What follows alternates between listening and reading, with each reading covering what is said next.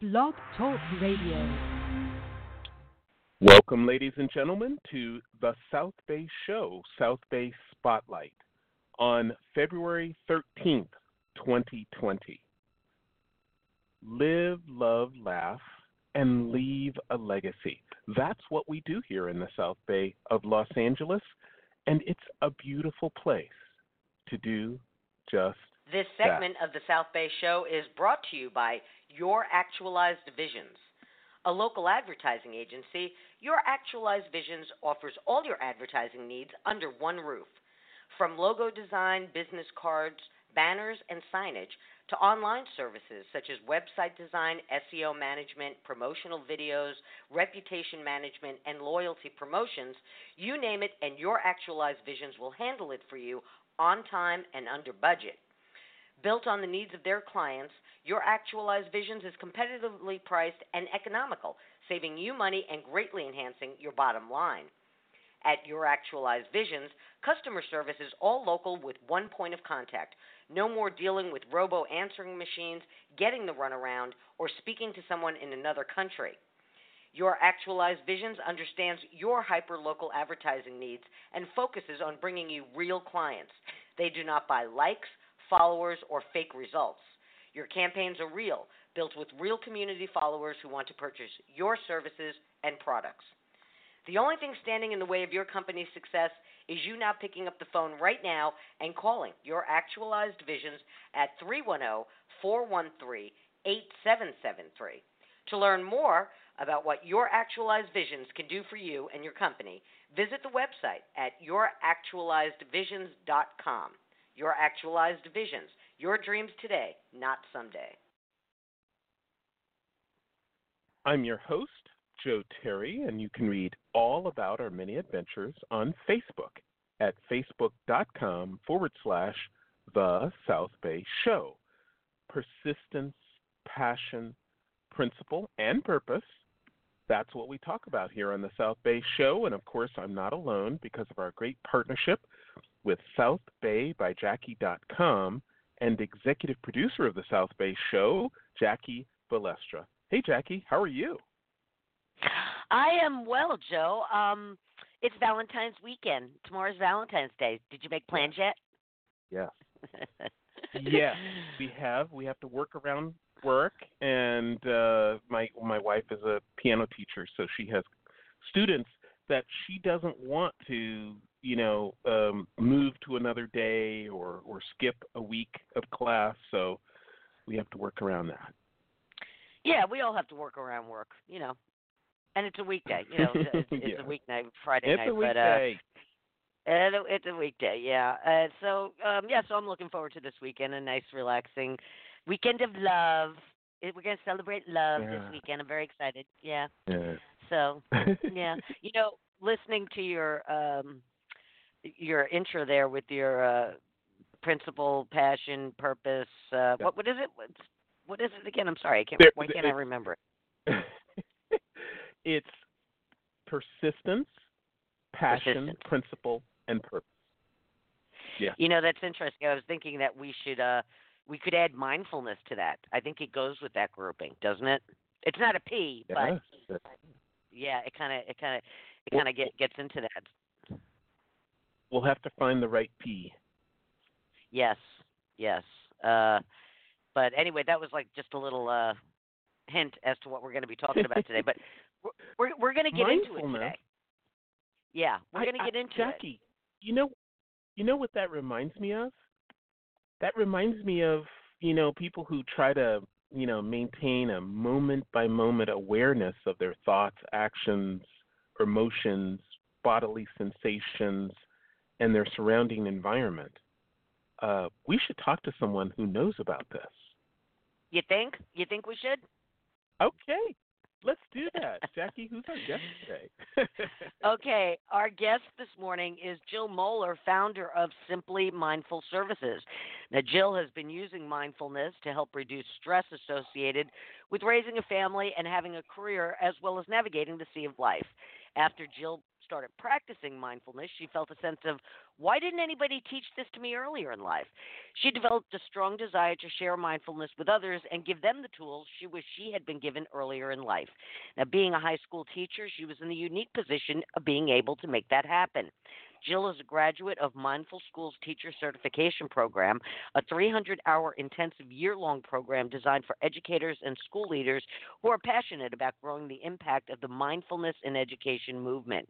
She co developed and is currently teaching a year long mindfulness course in a public high school. She has also completed training related to mindfulness for student athletes, mindful self compassion, the science of well being, and trauma informed mindfulness, and has experience applying the training. Now, Jill, who considers herself a lifelong student of mindfulness, holds a BA and an MS in biology from California State University Fullerton. Now, for more information on Jill's profile, you can go to the Mindful Schools directory at www.mindfulschools.org. And uh, Joe, this morning we're going to do a deep dive into mindfulness, what it is, how it works, and what it can do for you. Welcome to the program. We're so glad you could join us this morning. Thank you. Happy to be here. Thank you for joining us. It's Jill. Uh, it goes without saying that life in the modern world is uh, not as it used to be throughout 99.9% of our evolution.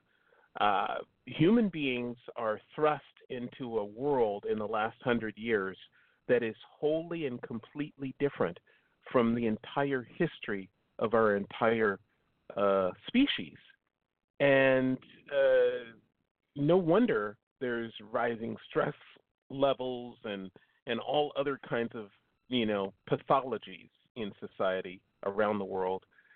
Can you tell us first uh, how mindfulness is different today versus you know let's say a thousand years ago?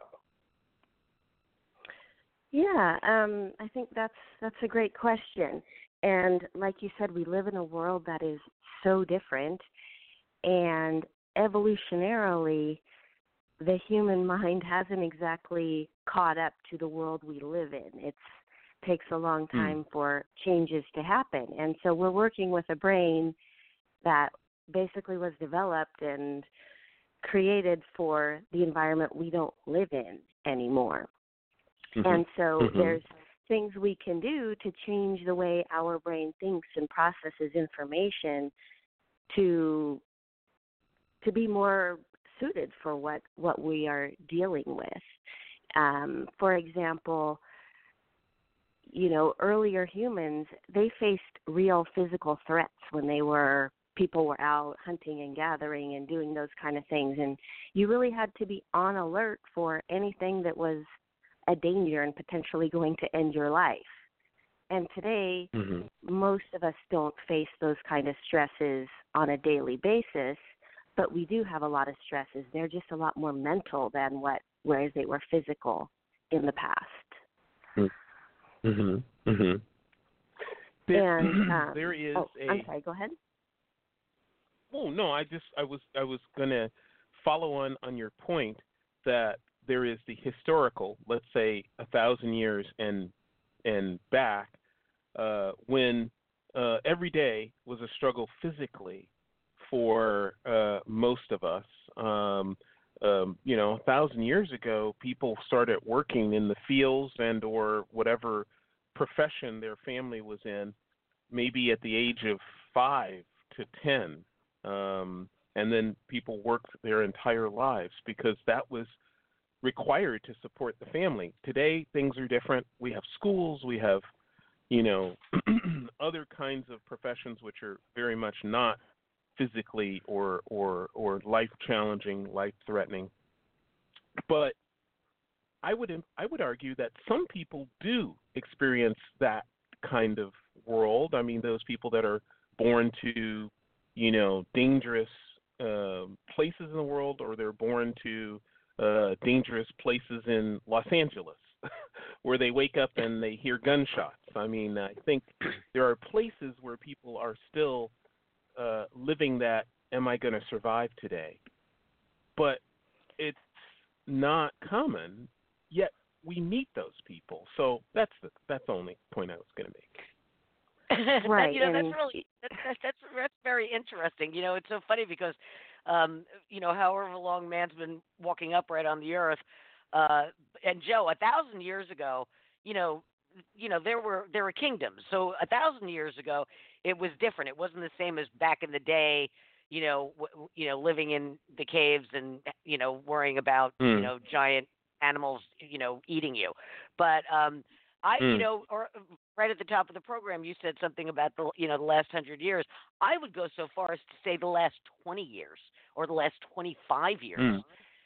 When you were saying, Mm. you know, ninety percent, ninety-five percent of our existence, I, I, I would say, I would say twenty or twenty-five years. Jill, do you, do you, do you follow that reasoning? It, it, how how Well, much things have changed just in the I last twenty, twenty-five? do- Uh, I think one of the biggest changes we've seen is um, with technology and cell Right. phones, and you know we just have so much going on. The average person at any given moment. I mean, you might be doing something on your phone, having a conversation with the person next to you, watching something on TV, and you know maybe there's a someone else running around your family asking you questions, and it's just normal to be doing eight things at once with our minds today. And i think that's something that has changed a lot in you know like you said the last 25 maybe even 35 years. Um we've really seen a growth in that. And i think an interesting thing is the average person today has 60,000 thoughts running through their head on a given day and some studies have even shown up to 80,000 which that's a lot when you think about Wait, wait, wait, Uh-huh. wait, wait, wait. Sixty to eighty thousand thoughts a day. Right. I know it's a Oh. staggering number and you think how in the world do you keep track of all that? And I which kind of takes me to a P that might fit in with the other P's which is presence. And one of Ah. the keys with with mindfulness is being present in the moment. And I don't know if you've ever driven somewhere and you got there and then you think back, did I stop at any of those red lights or stop signs or any you know, you don't remember any part of that drive but you arrive safely. And it's our mind is in so many places that if you just take a pause and you think, what am I doing right now? What am I thinking about right now? And do they match up? And you might be surprised at how often they don't your thoughts don't match you, what you're doing. Wow, that's a good example. You're you're absolutely right because we're, you know, driving some. That's a great example. You're driving someplace and you're not thinking about actively stopping at every red light. You might be thinking about the presentation you're on your way to give, or if your kid is home sick, if they're if they're going to be okay. I never thought of it that way. Interesting. Right. And you know, I mean there's so many things that we do on a daily basis that on one hand you probably should be grateful that you're able to do some of those things without thinking about them. But on the other hand, how many how many things are you not noticing because you're kind of in autopilot mode that maybe it would be helpful to notice or just kind of slow you down mentally to be present and more in the moment. Joe, Joe, I gotta. Uh, Joe, actually, Joe probably knows this. I, I have. I, I'm just gonna put it out there. I have been known to blow through those red lights. I kind of do it on a regular basis. Yikes. yeah, yeah. That's frightening. yeah, no, it, yeah, no. I, I, you're right. I- now that, I, wow, that's that's so interesting. Something so simple that you don't even think of. But there have been several occasions, like I'm picking up friends or family from the airport, and I'm driving them back, and eventually one of them says to me, "Do you know you just blew through that red light?" Uh, yeah, I said, "Yeah, I do that quite a bit." Um, it, it's surprising I'm still. It's surprising I'm still here, uh, considering how much I do it. But that that that is a great example. That that's a fantastic example. Yeah, and you know, mindfulness is all about just training yourself to be in the present moment. So you're not anxious about something coming up in the future. You're not dwelling or depressed on something that's happened in the past. You're right here Right. in the present moment. And Right. you know, giving the present moment your full attention.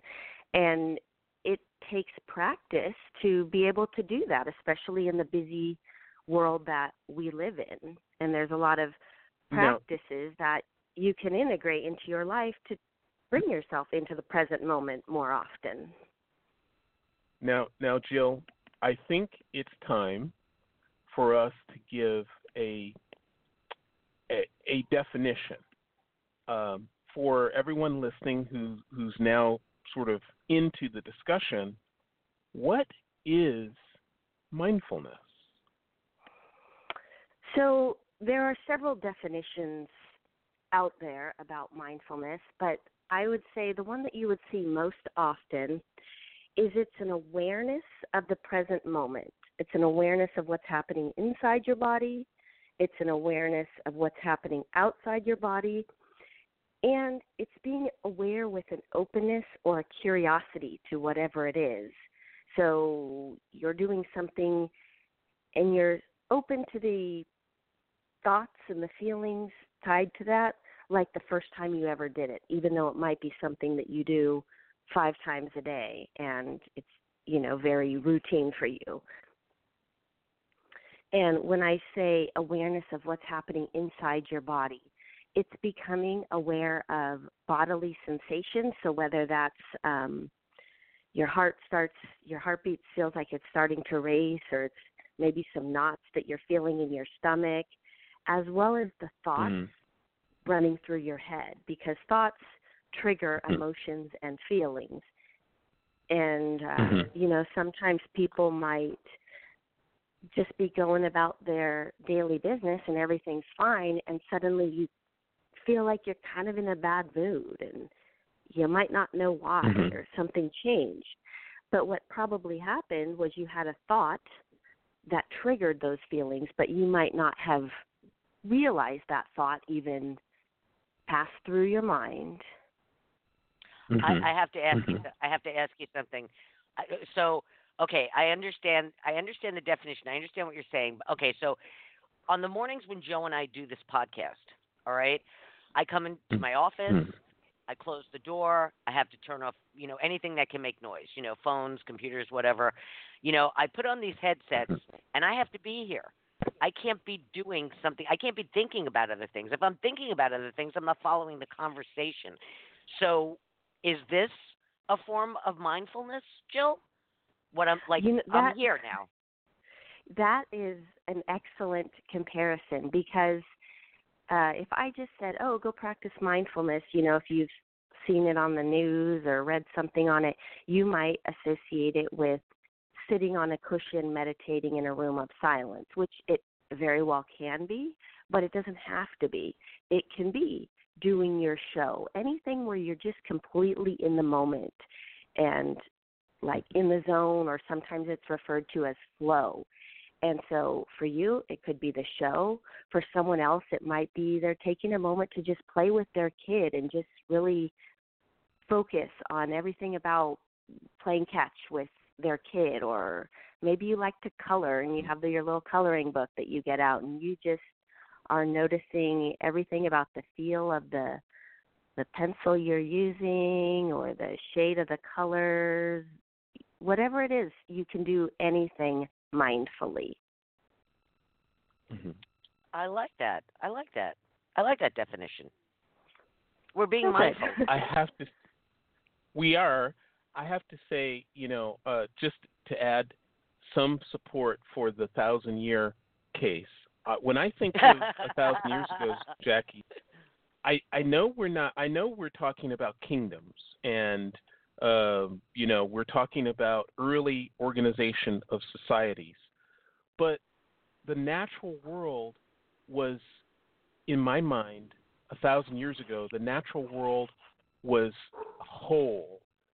Uh, elephants roamed free, lions roamed free. And speaking of lions, I have to mention P56.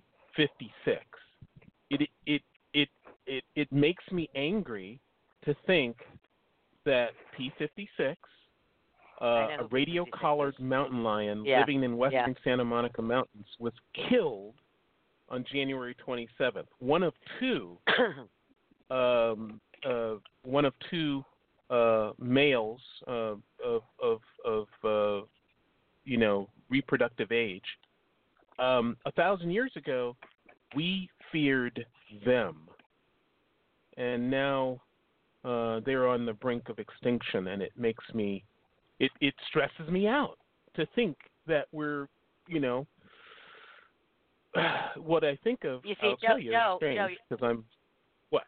What? You're not you're not being mindful. You're thinking about mountain lions. You're not you're not you're not being mindful of of, of what we're talking about here. You you've gone off Wow. on a tangent about about mountain lions. Where you know so Yeah. you're you're not you're not practicing Yeah. mindfulness at the moment because you had that thought and it upset you.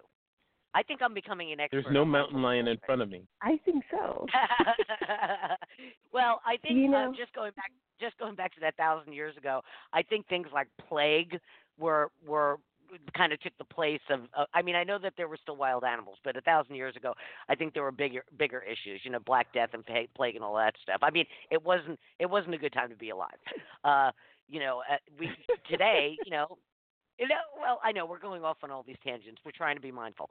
Um, I want to I want to ask you, Jill, when you you said something earlier where you are aware of the moment that you are in at that moment, and it and and it brought to mind that to, does that in dangerous situations when everything is extremely focused. Anybody that's been in a dangerous situation, whether it's running a class five rapid or in the middle, like if you're a, a law enforcement officer, you're in the middle of a firefight, uh, you know, these extremely dangerous situations that people can be in today. In my experience, it focuses me.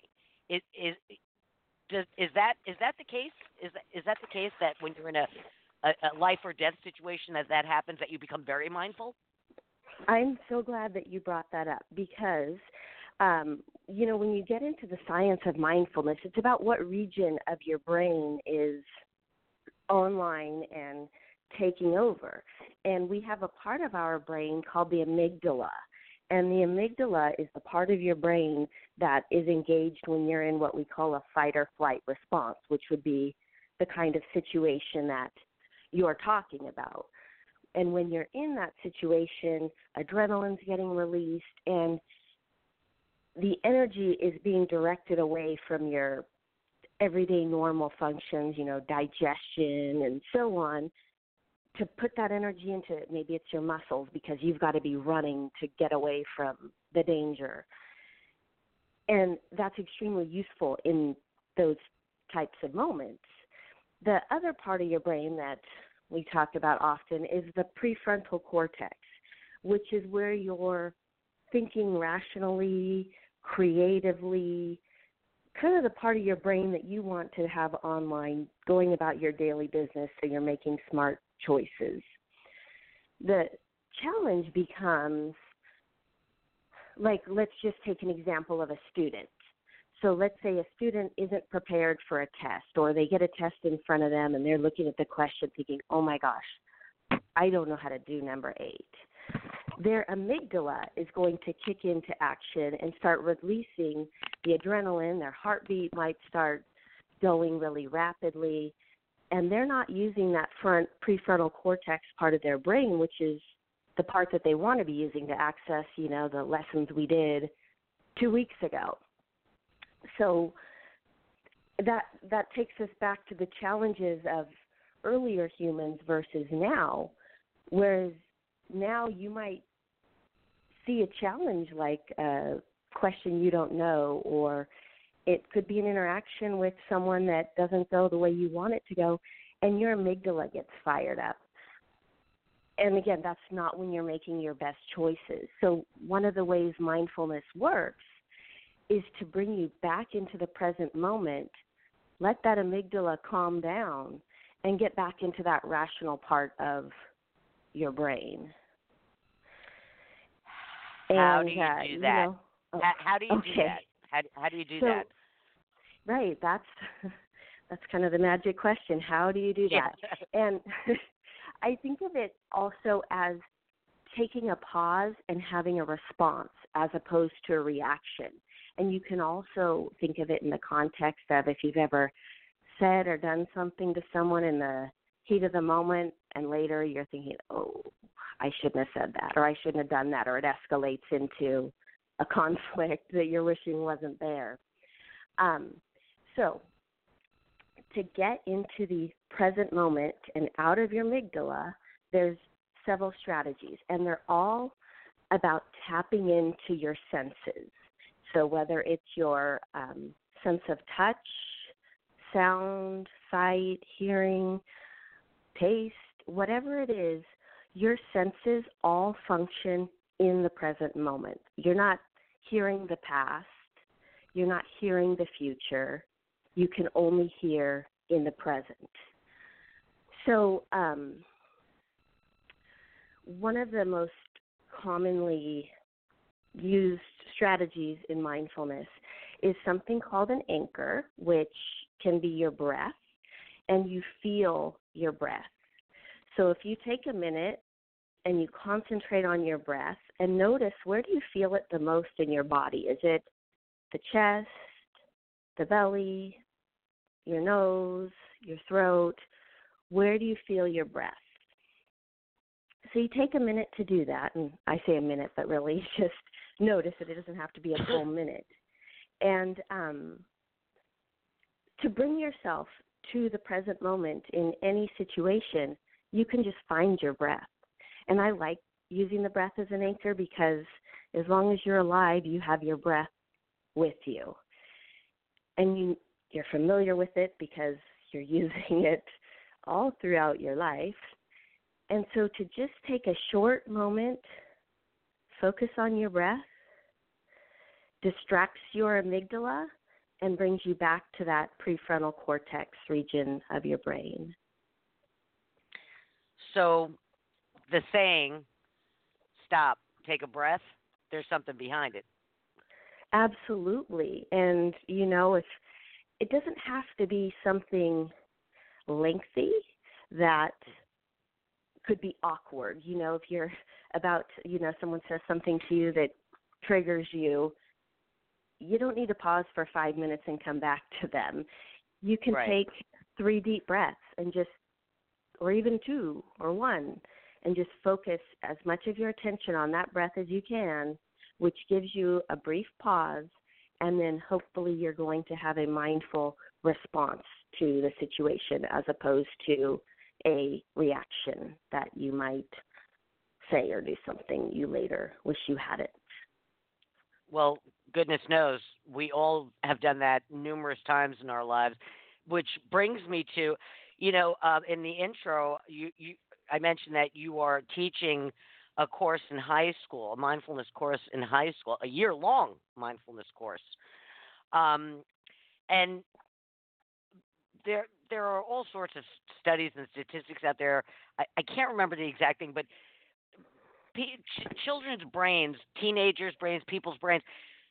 Um, I may not be saying it correctly, but they're not fully formed or functioning correctly until they're about, I think it was 24, 25 years old. You know what I'm referring to, Jill? I do. Yes, the executive functioning skills. Yes. Um, yes. And then some interesting Oh, go ahead. Well, well, okay. So we know you know what I'm I'm talking about there, and it's taken you know as fact that that teens' brains just don't function fully or correctly or however you want to put it until they're a little older. So I got how because you're experiencing that teaching this in high schools. How how do you work with them on that? Uh, you see what I'm getting at? I, how does that? How do you work with them on that if they're if they're not their brain isn't fully formed yet, for lack of a better okay. phrase? Yeah. So mindfulness is actually in the last um, 10, 15 years. People have started teaching it to kids in kindergarten and you know all the way up through senior citizens so it really can work at any age and so if you take let's say a high school student who is still developing their brain, you teach them these mindful practices that hopefully they do often enough that it just becomes routine for them. And that's just the way they think. When you know they're in a situation where they get triggered by something they take a couple deep breaths before they respond. And if you do it often enough it becomes your way of doing things. You know it's it's just what you do as opposed to just reacting immediately. And so even though the brain is still developing you can kind of guide it which also takes me to another area where they've done studies in what's called neuroplasticity where it's how your brain the neurons that are firing in your brain. And i like to think of this kind of as if there was a grass, an area of grass that you walked across, and you always walked the same path through the grass, what's going to happen to the grass? It's going to become worn down and not growing, right? Right. You're going to have a path so, now. There's not going to be grass. Yeah, There's going to be a path. You, yeah. You've worn a path. And that's kind of like what can happen in our brain with our neurons when we're always responding to situations in the same way when we get triggered by something. So whether it's an interaction with your child or your spouse, and you immediately go down the same pathway that might not be the most productive pathway when you're having a disagreement of some sort. But when you're mindful and you're curious about the moment, it's like taking a different path. So the grass can be growing all over. You're still going to cross the same patch of grass, but you're taking a different route because you're curious about what's it like over here? What's it like over there? And you can actually rewire the neurons that are firing in your brain by practicing mindfulness. And there's actually been scientific studies where they've monitored the regions of brain activity. Well, what you're talking about is is muscle memory, right? It's it's exactly it, it, yeah, muscle memory. Uh, your brain's a muscle. It's it's like anything else. You you you do the same, uh, you know, physical activity enough times, y- your muscles remember it. You know. So what you're saying is, this stop and take a breath is your go-to response. You know, which, you know, so many things humans in general to me seem so contradictory because going back to our, you know, when we first walked the earth upright to, to, to today, where, you know, people had, women had babies much younger way back when. Um, now we're having them much older. Um, but there's still a lot of things that, like for instance, young people going in going into the armed forces. They're going to war. These are not their brains aren't fully formed. These are not the people you want going to war. You know what I'm saying? It's it it, it seems like older, more mature, fully functioned brain. You learn to be patient or mindfulness, and however you do it. It it just seems to me like biologically everything is backwards. You know what I mean? We would be better. We would be better parents in our as, as, getting an older parent. You know, a 40 year old parent to me w- would be a much better parent than an 18 year old. Do do you see what I'm getting at?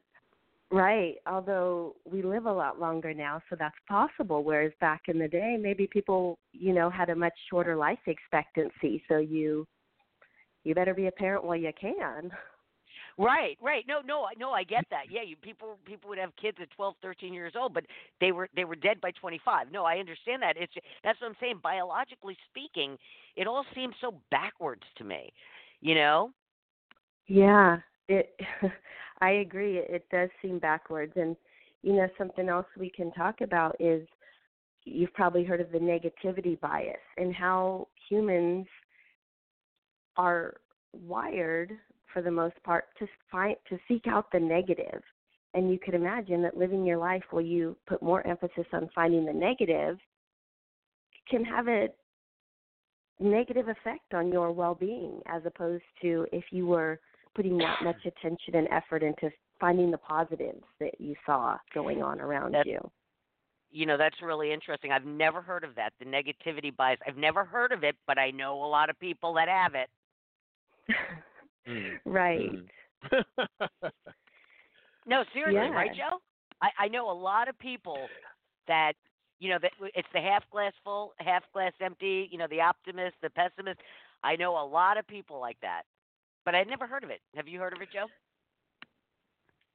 Uh, I, well, uh, I think of when when uh, Jill talks about the negativity bias, I think of the uh, uh, confirmation bias, where w- all the evidence that you see around you, especially in this current political climate, all the news you see around you only confirms what you already thought about whatever.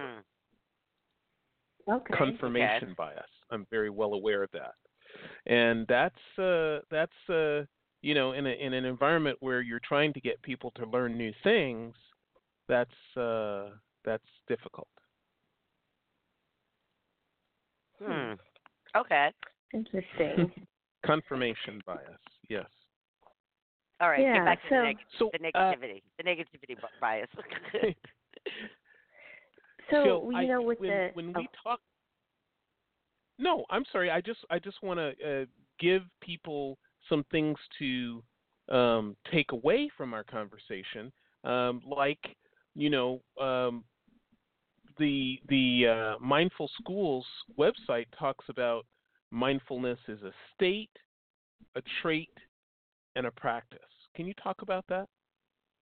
Definitely. So um I I love the part of it's a practice because somebody can teach you mindfulness or you can learn it somehow, but it is something you have to practice on a regular basis. There's no such thing as okay, I've got it down and now it's it's there and I just use it. You constantly have to practice. And even if you've been practicing for years, you could go through times where it seems easier to be with your practice and times where it's more challenging to be with your practice. And what works Mhm. on Monday might not be the same thing that worked for you on Tuesday. So it's something to just practice in as many different situations as you can and the more you practice, the more it just becomes a part of your your way of being. Mm-hmm. Interesting. Interesting. You know, Joe, we gotta we gotta we got into this conversation so deep we we missed our bottom of the hour uh, uh, uh, station break. We should do our station break. All right. Wonderful. Um, let's let's do a station break, and then we'll get back to uh, state and trait uh, mindfulness. Uh, ladies and gentlemen, we are mindful of the the the wonderful place that we live in. We've been doing this podcast for eight or nine years now. Um, here in Southern California, there is this special place called the South Bay. Uh, we bring this show to you every Thursday morning at 8 a.m. and every Friday morning at 8 a.m. Thursdays are, uh, you know, South Bay Spotlight. We spotlight one of the extraordinary people uh, or extraordinary places or extraordinary businesses here in the South Bay, from from El Segundo uh, south to uh, Palos Verdes uh, and uh, east to Torrance and and Gardena and Hawthorne, and then also, of course, um, on Fridays we we highlight those same extraordinary circumstances and people and businesses, but with a special emphasis on uh, the Manhattan Beach, uh, the city of Manhattan Beach, and of course the members of the Manhattan Beach Chamber, because on Fridays it's Manhattan Beach Chamber 360, and we're proudly sponsored by the Manhattan Beach Chamber. Please join us Thursdays and Fridays, or if you cannot, you can join us uh, in podcasts. You can join us from your cell phone. Um, hey Siri, play the South Bay Show, or you can join us on your Google device or Alexa, play the South Bay Show. Um, so you can join us in many different ways. So please do so. Now, um, uh, mindfulness. what does it mean? What? Uh, well, I was going to say, um, I, I- since you started, since you started mentioning now that we're on Siri and Alexa and Google Play, uh, all of our devices Yes. start playing the South Bay show. If they're, that's why I have to, yeah. I have to turn every, I have to turn everything off. Uh, but um, you know, you uh, notice you go I don't ahead, you use go ahead. I have, I have, anymore. yeah, yeah. Um, you, did did you want to ask a question? I have a couple of other questions, but you go Well, ahead. Yeah, well, well, just just to complete the triune state, trait, practice. So we talked about practice, but tell us about mindfulness is a state and a trait, Jill. So, um, generally speaking, if it's a trait, it's something that you have a, you know, it's in your DNA. And if it's a state, you've, it's more of a you brought yourself to that point as opposed to that's just how you are. And, Hmm. um, you know, the studies, recent studies have shown that with practice, you can bring yourself into a more mindful state, which, um, Mhm.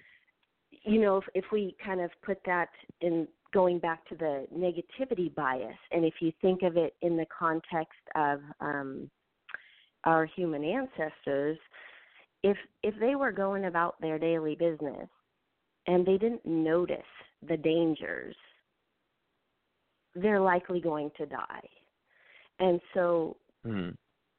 going into evolution, those that survived reproduced more and passed on that same brain.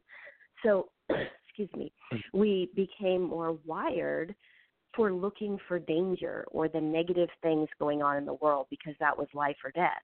If you were the person that was out strolling along and you noticed the rainbow and it was beautiful, you might have just gotten eaten by a lion Yeah, yeah. because you you weren't on the lookout for danger. And on the other hand, the person that Mhm. was looking for the lion didn't notice the rainbow. Nothing bad came from not noticing the rainbow, but something bad comes from Mhm. not noticing the negatives. So we have that same brain and that's I guess you could say that's the trait that most humans have and it was a survival mechanism to be on the lookout for the negative. But in the world where thankfully we don't too often have to be on the lookout for lions um, out in the wild, that it, it can be harmful to your well-being if you're not noticing the positives going on. And so Right. that neuroplasticity or rewiring to be on the lookout for the good things that are happening can really improve your well-being. And um, you know, when we think of mindfulness, it's an awareness and becoming aware of everything that's going on around you. And then the, what I think of as the next step to mindfulness is once you've developed this awareness, what do you do with it? Where do you want to take it? So it's it's a practice to be able to become aware of your thoughts and your feelings and then it's a second to say i want to notice the positive or um what what do you want to do with it it's i have this thought that seems to be constantly coming back that is really serving no productive purpose i want to stop thinking about that thought and not let it take so much control over my thoughts and my emotions on any given day Mhm. Mhm. Wow. This is this is deep, for lack of a better word. Very deep. it can be. You know, when when you start getting into the research and the practices and all the potential that we have to change the way that we're doing things for the better. And you know, it's not just a matter of saying, "Oh, you know what? Life should always be rainbows and unicorns and happy all the time," because that's not realistic. But you can get a a control over your regular thoughts and feelings and have some control. And those people that have better well being are less stressed, more productive, and I would think most people would want that. It's associated with some real physical benefits to the human body. Well, yeah, unicorns and rainbows. You know, I've always had an issue with the word happy. You know, people, you know, even life, liberty, happiness, you know, people I want to be happy, happy. I've always had an issue with that word. Happiness happiness is a is is a burst of emotion to me. Uh, it's not a state that you should be in all the time. To me, con- to be content I, I that works for me. I, I I would much prefer to be content than to be quote unquote happy all the time. You know, anybody that's running around happy all the time, they've got issues, right? Um, but but the the whole again going back to maturing. You know, I know me, and I'm sure Joe and you, Jill, we've everybody I know. When you're younger, you know, you fly off the handle, you react, you know, without thinking.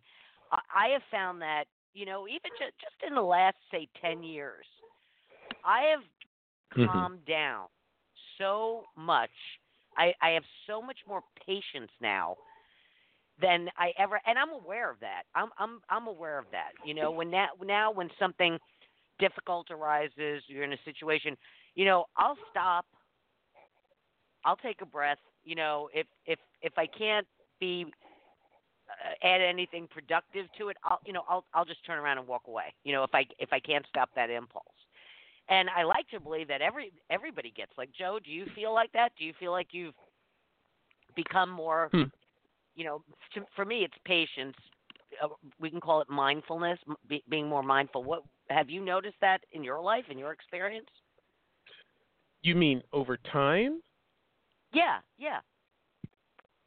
Uh, yeah, I I have um, a great mentor, uh, several business philosophy mentors, and uh, you know uh, uh, names will come to mind as I as I talk about this. But one thing that I've learned and and told my children often is that we are all responsible, but you have to break the word into three parts or two parts in particular: response able. We're all we have a space between the stimulus and our reaction where we're response able. We're able to choose our response to various stimuli. And I think about that often when there's a stressor or um, you know something in front of me that would maybe cause a reaction that would not be good. I think I'm able to think about this. Uh, response able, responsible, but response able, able to think about your response and to pause and to consider and and to take a breath. And uh, and uh, I think people have to practice that. I, I think people have to practice not being so quick and and reactive. As as mindfulness says um, one of the one of the things about practicing mindfulness is to be less emotional uh, reactivity uh, and more cognitive flexibility. So I'm I practice that regularly. All right, good. I bet Jill. I bet you didn't go the think the conversation would go off in all these different directions we're taking, but uh, that that's how we roll here. we, I I like it. we we rarely stay on one track. But I want to ask you. So you're teaching this course in high school. So what kind of results are you getting with the kids? Like are, are like after class or uh, you know in the morning in the hall or something? Do you have kids coming up to you saying something happened and I took a breath? And I thought about it for a moment before I reacted. What, what kind of what kind of results are you having with the kids that you're teaching this to? So, um, you know, it. I would say first, it depends on the kid. There are some that are just open to it and want to soak it up like a sponge, and there's others that are less like a sponge, and um, which I think matters whether you're a kid or you're an adult how much you personally want to embrace it. Um, one of the students that I taught last year, um, at the end of the year, we did a, a reflection and, you know, looking at the overall impact. And one of the things she had said, she was uh, she was a junior last year, and for several years she had somewhat regularly fainted in her classes and she went to multiple doctors and you know lots of different tests and couldn't really figure out what what was triggering it or you know and Hmm. she doesn't faint in her classes anymore and she says she believes it's because she has well developed mindfulness skills. And she realizes that she was starting to feel anxiety and it would ultimately lead to her fainting. And now she notices the sensations in her body when she's getting to that point and she takes some breaths and kind of calms herself back down. And so far she hasn't fainted anymore. So I, I have no idea if if it is the mindfulness or if it's something she just outgrew but um i i think that's pretty Hmm. amazing i had uh actually an adult one of one of my instructors through the mindful schools program has tourette's syndrome and Mhm. once he developed a mindfulness practice, his tics stopped. And Wow. again, is it is it that you had mindfulness and that's what it was? And he's actually uh, was participating after he noticed that change in a, a scientific study to look at some applications of it and see if if it might be effective in other people that have Tourette's. Mhm. So Mhm. it's, Wow, it's wow. relatively. I, there have been some profound changes, but the research is still being done. So I wouldn't want to say, oh, you know what, it's the cure for this or the cure for that, because everyone's an individual. But I like to think of it that having a mindfulness practice is just a useful tool to have in your toolbox of life. And there might be times when you're drawing on all those tools and times when you're not. But if you don't have them in your toolbox, it's not an option. Right. Um, Right. Another thought that I had when Jackie, you were talking about you think of yourself as being more patient and understanding now. Um, teaching it to students, one of the motivators that I had was I wished someone had taught those skills to me earlier, so that way you don't have to be older in life before you learn to kind of calm down, take a pause, put things in perspective before you react to something. And the sooner we can teach those skills to kids, the hopefully the less stress they're going to have to go through. You know, if you think of the stresses you went through and the challenges getting to that point where you feel you're a little more patient with things, might have been nice to kind of take a shortcut there, get there earlier Yeah. in life. Mhm. Mhm. Well, I, I'm a middle child. I'm a middle child, so I have always Mhm. been the mediator. Uh, I have an older sister and a younger sister, so I have a little bit of experience with this. uh, talk about triggers. Um, but I've I, I- even with them, you know, uh, you know, one will call me up to complain about the other one. In the past, I would call the other one and tell her that this one was complaining about her. Now I just listen. You know, now you know they each of them call me to vent about whatever it is, and I can just take it in and maybe offer some. You know, I, I just I just uh, you know I I was thinking it might be you know hormonal changes or something. I'm like, why have I become so patient? You know, why have I why, why have Hmm. I become you know this this this laid back patient person? Which I know Joe, not everybody will think that of me, but that's how I see myself. Um, it's pretty it's it's it's pretty interesting. It's pretty interesting. Listen, we just have a few minutes left, but I wanted to ask you, Jill, about trauma informed mindfulness. Tell us a little bit about Mhm. that. Oh. So, um, you know, the the way in which someone practices mindfulness, it can vary from you take an extended period of time and you're sitting in silence in a room, or it's something as as simple as what you're doing when you're brushing your teeth. Uh, and some people go on extended silent retreats where you're not talking for, I mean, it could be weeks to anybody. And um, just learning to be with your own thoughts. And there have been some instances where that has triggered trauma in in some people. You know, that's not the world that we're used to living in. And also, um, going back to maybe a more frequent trauma is, you know, somebody that's had a, a lot going on in their life. For example, um, when practicing mindfulness, I would invite you to close your eyes to kind of reduce some of the the distractions and you know get your focus on your breath. Somebody that's been through something traumatic might not be comfortable closing their eyes around mm. other people. Mm. And so it it's just kind of being sensitive to you don't know what someone's walking through the door and what their previous experiences have been. So whether it's something extremely traumatic or it's been mildly traumatic, it could be anything. But it, it's learning ways in which you can teach mindfulness and be sensitive to that, as well as um, just understanding the different things people could be carrying with them. Mm and you don't want to make something worse or put them in a more uncomfortable situation. Right. Now, is this class is this class that you're teaching is it is it required or or is is it optional? No, I wish it was required. It's an elective class. And um yeah, so nobody has to take it, but it's an option. Mm-hmm. Hmm. And I is, would imagine that the something... people that need that need it most probably aren't taking it. Yeah, that's. Uh...